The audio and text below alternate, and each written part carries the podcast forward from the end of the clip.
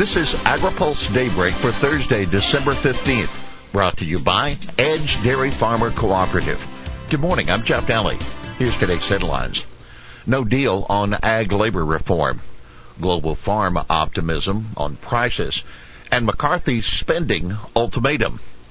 Bennet Newhouse introduce H2A bill as talks flounder. Senator Michael Bennet, the Colorado Democrat, has been working for months to get a deal on ag labor reform. But with no deal in sight and this Congress wrapping up soon, Bennet today is introducing his own version of the House passed Farm Workforce Modernization Act with Representative Dan Newhouse, the Republican of Washington.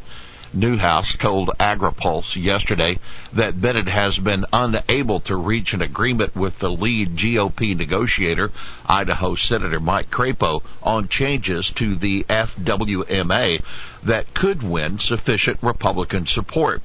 Meanwhile, farmers are facing another big increase in wages for H2A workers in 2023, an average of 7% nationwide. Bennet and Newhouse have been working to reform the wage setting process and expand the availability of H2A workers. I hate to be in the position of saying I told you so, but here we are. It truly is a desperate situation for American agriculture, Newhouse said. The chances of passing ag labor reform are virtually nil in the next Congress. Newhouse noted that House GOP leader Kevin McCarthy, the California Republican, has said immigration reform is off the table in the next Congress. We'll have more AgriPulse Daybreak after this. Daybreak is sponsored by Edge Dairy Farmer Cooperative, the third largest dairy co-op in the country. Edge is a powerful advocate of Washington for farmers throughout the upper Midwest. Among EDGE's top priorities is milk pricing reform. Over its long history, the federal order system has aimed to serve farmers by ensuring the orderly marketing of fluid milk. But changing production and consumption patterns are rendering the system ineffective. Edge envisions changes that create flexibility, promote fairness, and strengthen the relationship between farmers and processors. Welcome back to AgriPulse Daybreak. Survey Brazil's farmers close to U.S. on conservation.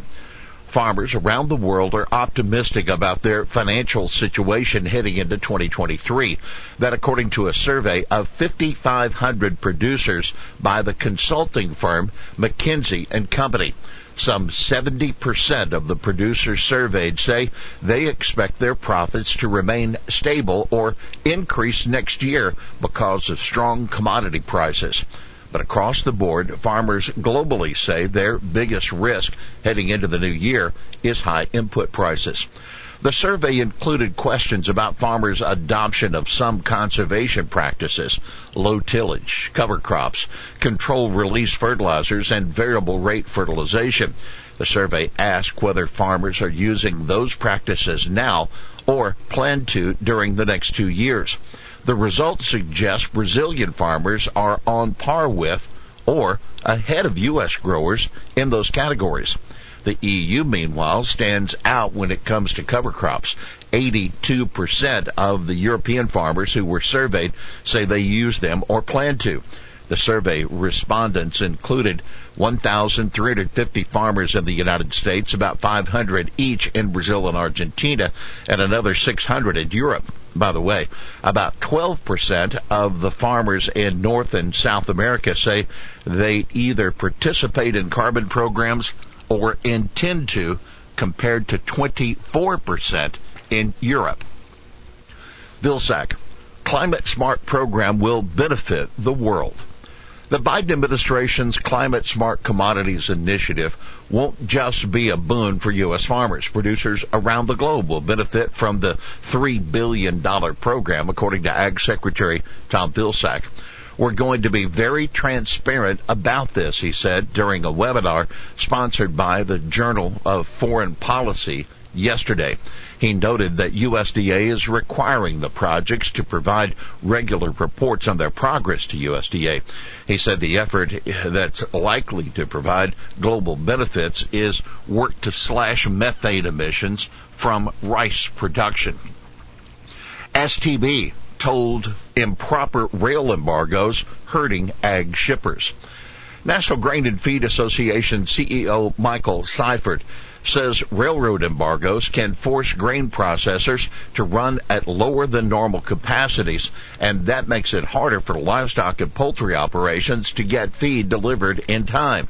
The delays also can trigger demurrage fees by ocean carriers on grain exports, he told the Surface Transportation Board yesterday.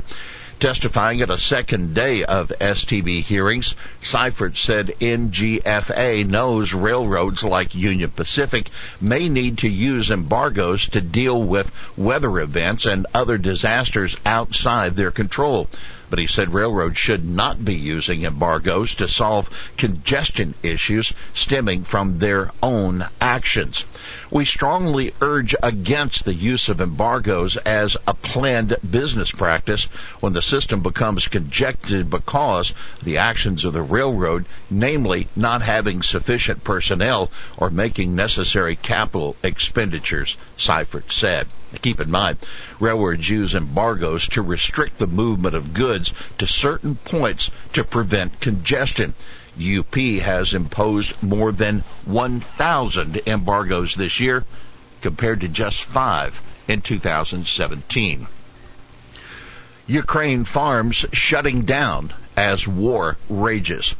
Ukraine small family farms are becoming another casualty of the war with Russia. That according to a new analysis from the Food and Agriculture Organization of the United Nations. One of every four family farms has either significantly reduced production or stopped completely, significantly cutting the Ukrainian food supply. Ukraine's agriculture sector is an important source of livelihoods for the roughly 13 million Ukrainians living in rural areas, said Pierre Vauthier, head of FAO's Ukraine country office. While around two thirds of agricultural production is made by enterprises, rural households produce about 32%.